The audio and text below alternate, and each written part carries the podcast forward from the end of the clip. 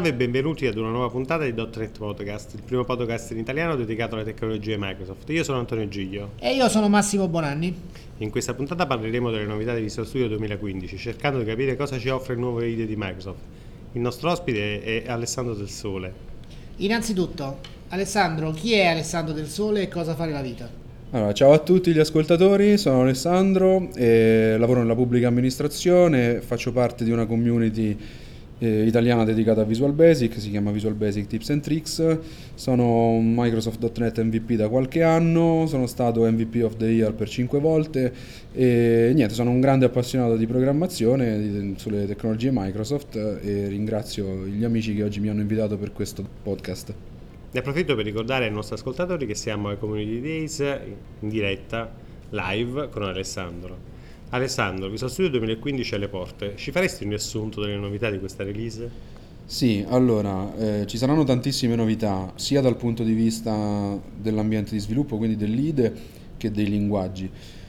Diciamo che dal, dal punto di vista generale di, l'IDE offre una serie di nuovi strumenti di produttività, quindi ehm, ad esempio il cosiddetto custom window layout che mi permette di salvare l'aspetto delle mie finestre, di riutilizzarlo senza dover tutte le volte sistemare il posizionamento delle mie tool window e di averlo poi su tutte le installazioni di Visual Studio. XAML Peak Definition per avere il Peak Definition già introdotto in Visual Studio 2013 anche la DocXAML, eh, l'editor di codice che ora supporta in modo ottimale il touch, oppure ancora sicuramente di interesse, di grande interesse la cosiddetta Code Focused Experience che si basa sul progetto Roslin e che permette di avere notevole strumentazione di analisi mentre digito. Quindi mentre digito il mio codice i compilatori analizzano quello che io scrivo e permettono di rilevare imprecisioni, inesattezze, errori, ma soprattutto mi suggeriscono delle soluzioni legate al contesto. Oppure una serie di strumenti di debug molto importanti come la possibilità di fare il debug delle espressioni lambda, eh, il diagnostic tool che è uno strumento, un posto unico dove trovo strumenti di diagnostica, quindi l'utilizzo di memoria, l'utilizzo di CPU, lo strumento timeline per VPF che mi permette di capire dove la mia applicazione perde più tempo.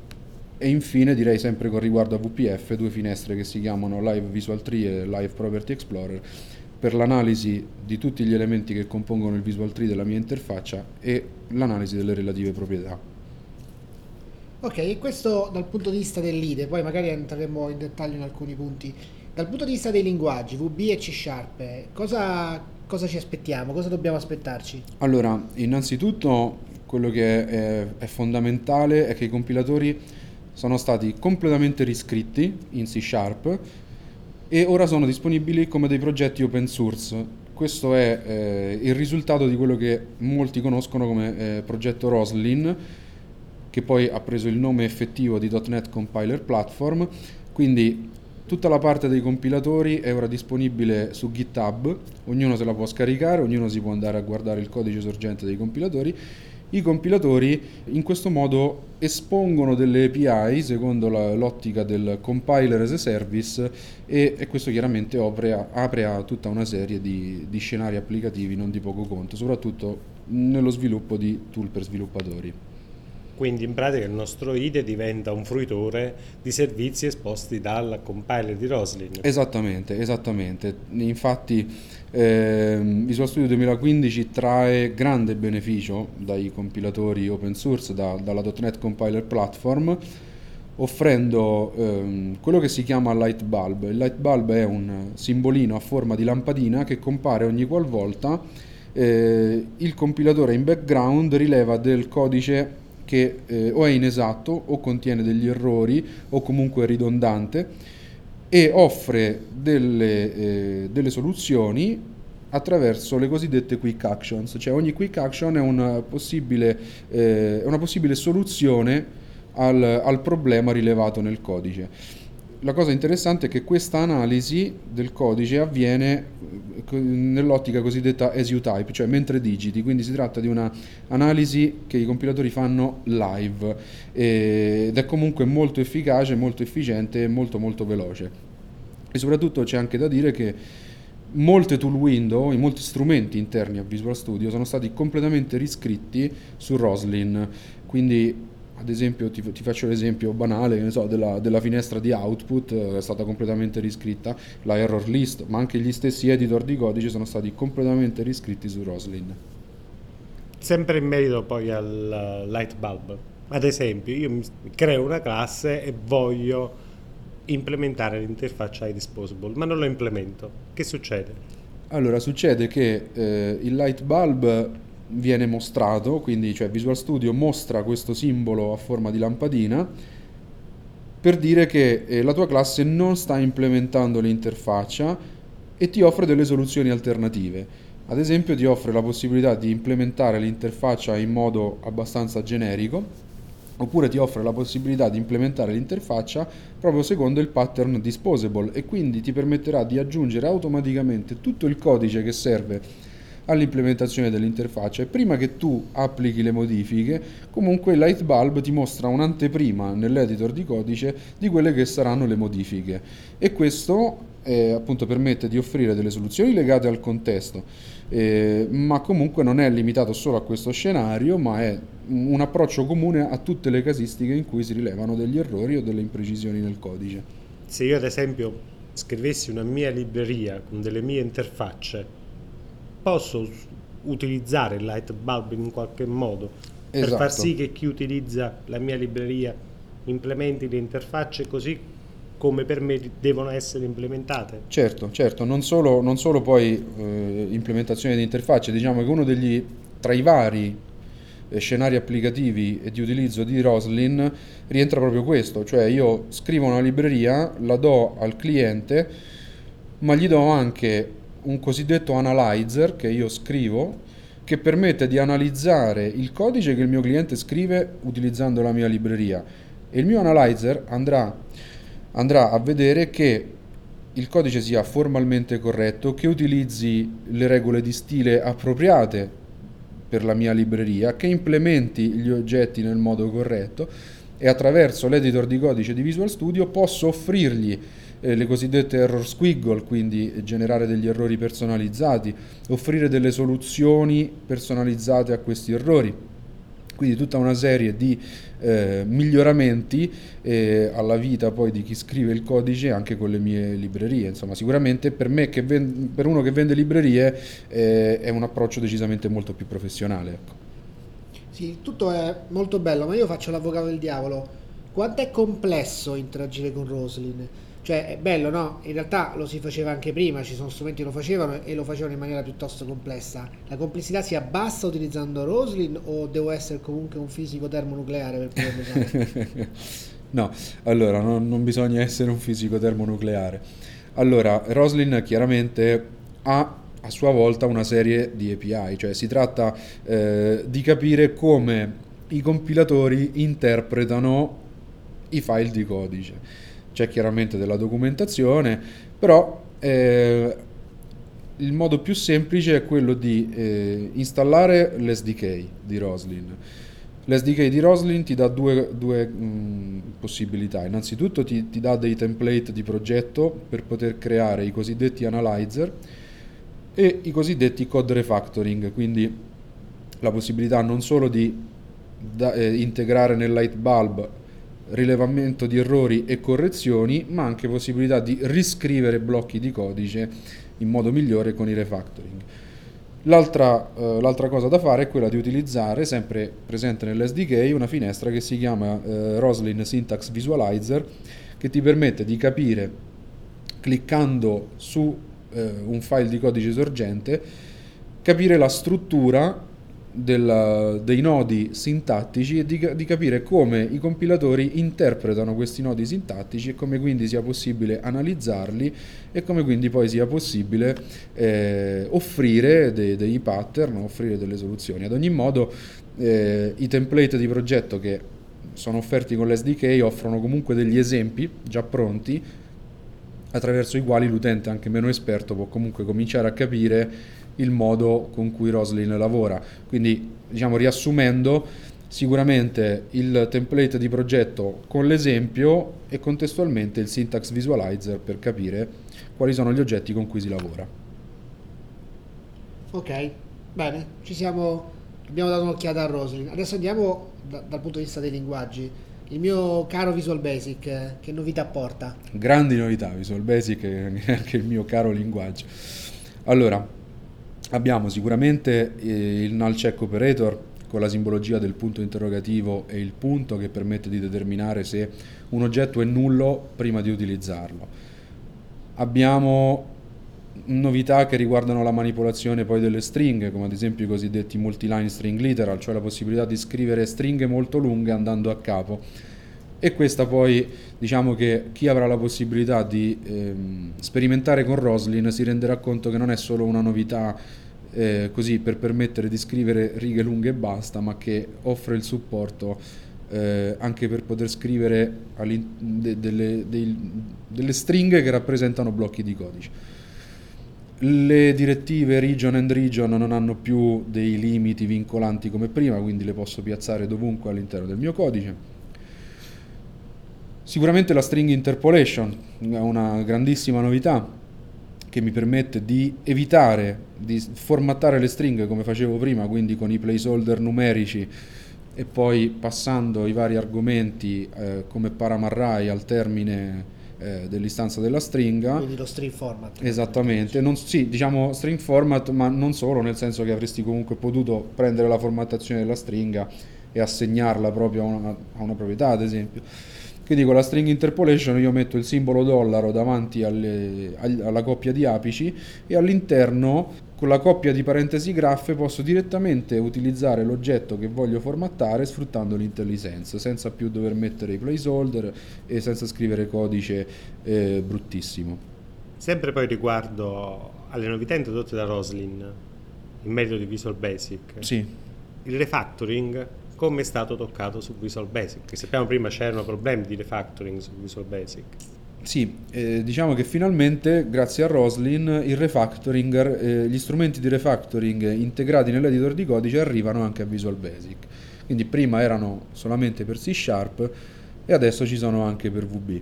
C'è una serie di strumenti di refactoring già eh, by, by, by default come ad esempio l'estrazione di un metodo da un blocco di codice, l'estrazione di una variabile locale, eh, l'implementazione, o meglio la definizione di un'interfaccia a partire da una classe che ha delle proprietà, oppure eh, la rimozione di direttive import eh, inutilizzate, più in generale la, la, la, possibilità di rimuovere codice ridondante eh, in modo automatizzato e soprattutto una nuova esperienza riguarda il, eh, il rename di identificatori.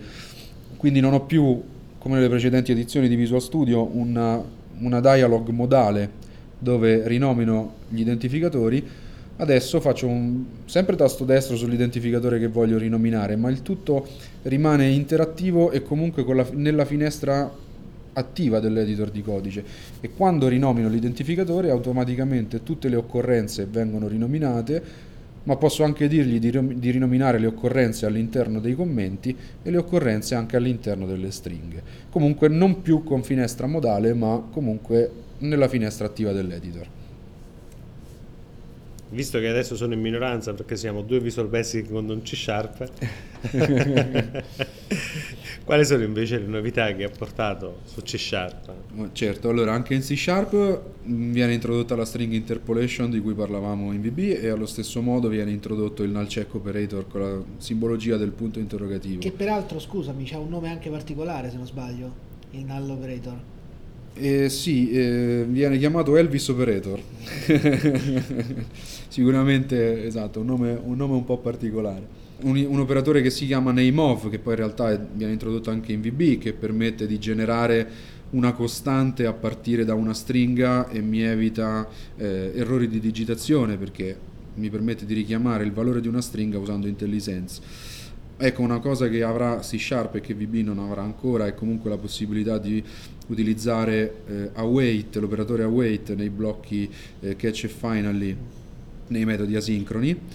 Altre cose che comunque sono parallele a VB, come ad esempio le, l'implementazione delle proprietà a sola lettura eh, sotto la forma di proprietà auto-implementate.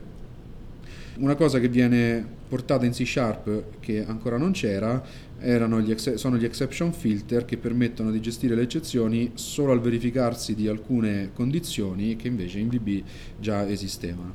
Comunque diciamo che si tratta bene o male di una serie di novità eh, abbastanza alla pari tra i due linguaggi. Ok, allora andiamo più sullo specifico di piattaforma, nel senso che eh, tra, le, tra, i tool disponibili in Visual Studio 2015 accennavi alle novità per lo sviluppo di dispositivi mobili. Più in particolare di cosa si tratta? Sì, tra l'altro proprio è di, proprio è di ieri sera la, l'annuncio del rilascio dei, eh, della prima preview dei tool di sviluppo per Windows 10 eh, per poter sviluppare Universal App con Visual Studio 2015. Attualmente ricordiamo che è disponibile in CTP6 Visual Studio Visual Studio 2015 è comunque l'ambiente ideale per lo sviluppo di applicazioni mobili, soprattutto cross-platform, perché non sono più limitato a creare le applicazioni per sistemi Windows e Windows Phone. Eh, posso creare applicazioni comunque anche per iOS, per Android e ho la possibilità di farlo attraverso i tool eh, di Xamarin che mi permettono di scrivere codice C Sharp, oppure utilizzando Apache Cordova che mi permettono di eh, utilizzare sicuramente JavaScript e HTML con anche un emulatore Android che viene offerto da, eh, da Microsoft per appunto generare delle applicazioni cross-platform scrivendo il codice una volta sola ma eh, potendo eseguire le app su tutti i tipi di dispositivi possibili. Va benissimo, lo sviluppo di app device è strategico per Microsoft, ma invece sulla parte desktop, come siamo messi? Allora, innanzitutto eh, ci tengo a rassicurare gli ascoltatori che lavorano con, con VPF eh, perché comunque VPF rimane eh, la premier platform di Microsoft per lo sviluppo di applicazioni desktop per, per Windows. Innanzitutto dobbiamo dire che per VPF Microsoft sta lavorando per migliorare alcuni controlli utente esistenti, come ad esempio eh, la text box o la combo box, eh, per offrire un miglior supporto al touch. Stanno lavorando per risolvere una serie di bug, per migliorare comunque le performance di runtime e eh, come abbiamo accennato all'inizio ci sono anche due nuovi strumenti eh, all'interno dell'IDE come le finestre Live Visual Tree e Live Property Explorer per l'analisi a runtime del, del comportamento degli oggetti e come detto anche lo strumento Timeline che sarà disponibile solo nella edizione Ultimate, che però mi permetterà di eh, effettuare analisi approfondite su come la mia app VPF eh, passa il tempo a eh, utilizzare le risorse.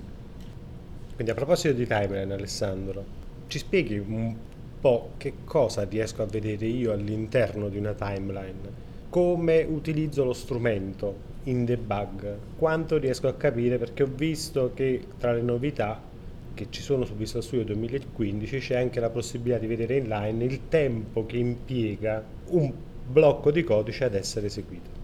Sì, allora eh, lo strumento di timeline sostanzialmente è possibile eseguirlo senza il debugger attaccato, quindi devo comunque fare un CTRL F5 sostanzialmente.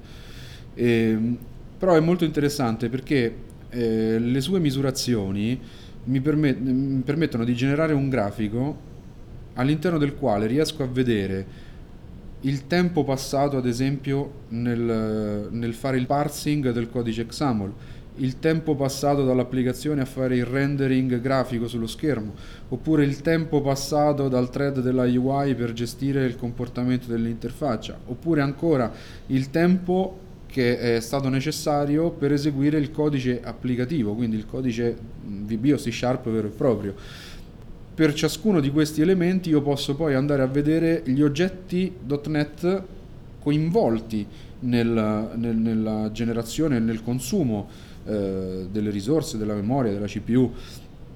Quindi sicuramente uno strumento di diagnostica avanzato e non è un caso ecco, che eh, sia disponibile solamente nell'edizione Ultimate indubbiamente un qualcosa che va oltre gli, gli, gli strumenti classici di, di, diagnosi e veramente è, è, fenomenale, è un qualcosa che sicuramente dovete provare fin tanto che comunque l'edizione, la, la CTP6 attuale è comunque disponibile in Ultimate, perciò dovete assolutamente provarlo per rendervi conto della mole di informazioni che uno strumento del genere può darvi per migliorare le performance del vostro lavoro.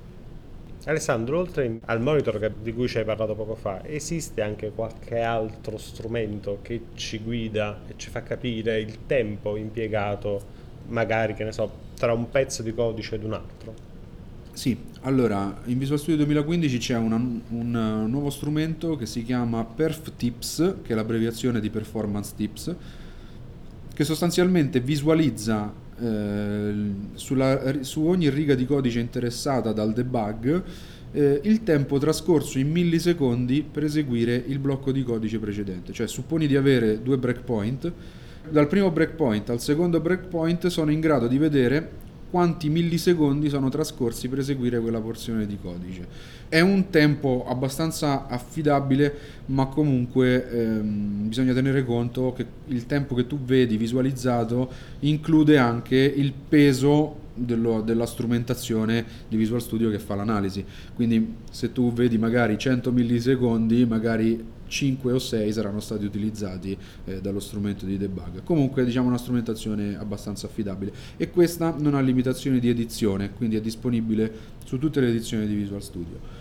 E sempre a proposito di strumenti di diagnosi, comunque dobbiamo ricordare sicuramente il Diagnostic Tool che anche questo fa parte solo dell'edizione Ultimate, è uno strumento unificato di misurazione del, del consumo di memoria, dell'utilizzo di CPU, eh, mi permette di fare delle vere e proprie fotografie della memoria a intervalli diversi, come quello che faceva un memory profiler sostanzialmente per capire quanti oggetti sono in vita ad un certo punto del ciclo di vita dell'applicazione, quanti ad un altro momento, fare un confronto, vedere proprio le istanze, insomma analizzare eh, in profondità il comportamento dell'applicazione nel consumare le risorse. Benissimo, un altro dei pillar importanti per Microsoft sono i servizi offerti sotto sottoscrizione. Da questo punto di vista eh, Visual Studio 2015 cosa ci offre? Allora, in Visual Studio 2015 Microsoft sta eh, migliorando la, l'esperienza d- con il Microsoft Account. Vi ricorderete che con Visual Studio 2013 per la prima volta si dava la possibilità di fare sostanzialmente un login in Visual Studio utilizzando il Microsoft Account, che è quello che una volta si chiamava Windows Live ID.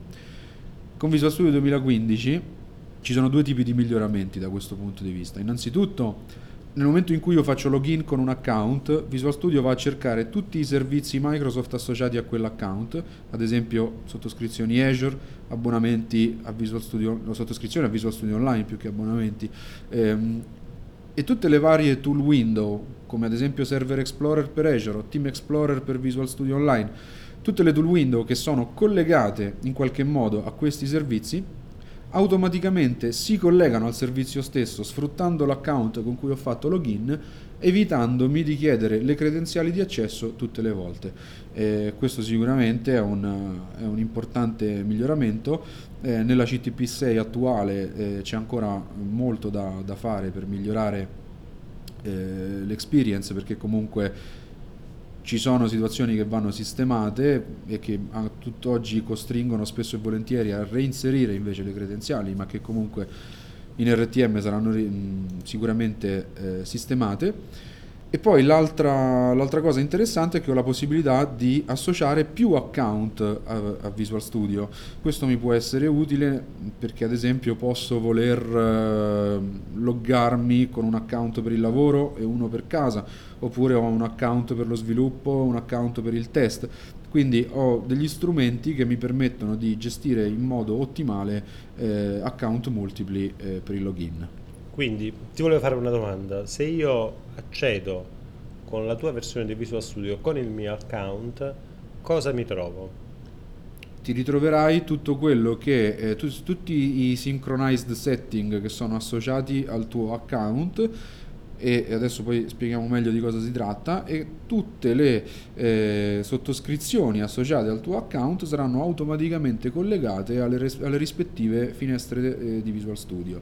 Eh, per quanto riguarda i synchronized setting, questi sono stati introdotti con Visual Studio 2013, sono abilitati solo nel momento in cui faccio sign, sign in con un Microsoft account e sostanzialmente mi permettono di ritrovare su qualunque installazione di Visual Studio nel mondo eh, alla quale io accedo con il mio account tutte le mie impostazioni personali.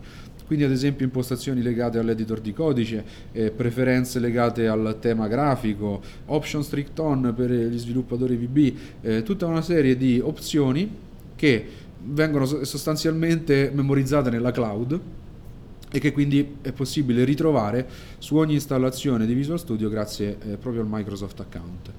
Alessandro, che risorse puoi consigliare ai nostri ascoltatori? Dunque, sicuramente i vari portali, eh, i vari portali di Microsoft, eh, innanzitutto la necessaria eh, MSDN che è possibile consultare anche online a msdn.microsoft.com eh, dove ci sono tutte le risorse di apprendimento necessarie. Non dimenticherei chiaramente il blog di MSDN Italia, i vari account Twitter. E poi citerei i tuoi libri. Sicuramente, grazie, infatti approfitto, approfitto di, di, questa occasione per dire che appunto ho completato la scrittura di Visual Basic 2015 Unleashed che adesso è in fase di revisione tecnica eh, ho completato la scrittura di Visual Studio 2015 Succinctly per la Syncfusion, quindi anche questo in fase di revisione tecnica e usciranno comunque presumo in concomitanza con, con, Visual Studio 2015. Vorrei sottolineare ecco, la, sicuramente il portale dedicato a Roslin su GitHub che trovate a github.com slash .net slash Roslin e dove potrete trovare tutto il codice sorgente dei compilatori, ma non solo, potrete trovare anche il codice sorgente di alcune funzionalità di Visual Studio. Quindi il codice sorgente di alcune tool window di Visual Studio e il codice sorgente ad esempio di alcuni refactoring che voi trovate dall'interno del Lightbulb. Quindi è veramente una risorsa secondo me eh, di valore straordinario. Anche questa puntata è giunta al termine, non ci resta che ricordarvi che sulla scheda della puntata troverete dei link relativi all'argomento trattato mentre sulla scheda dell'ospite troverete qualche informazione aggiuntiva su Alessandro del Sole. Ringraziamo Alessandro per il tempo che ci ha dedicato. Grazie Alessandro. Grazie a voi per l'ospitalità. Un ringraziamento va anche ai nostri ascoltatori che ci hanno seguito nel corso di questa puntata. Un saluto da Massimo e un saluto da Antonio, vi aspettiamo alla prossima puntata. Ciao. Ciao.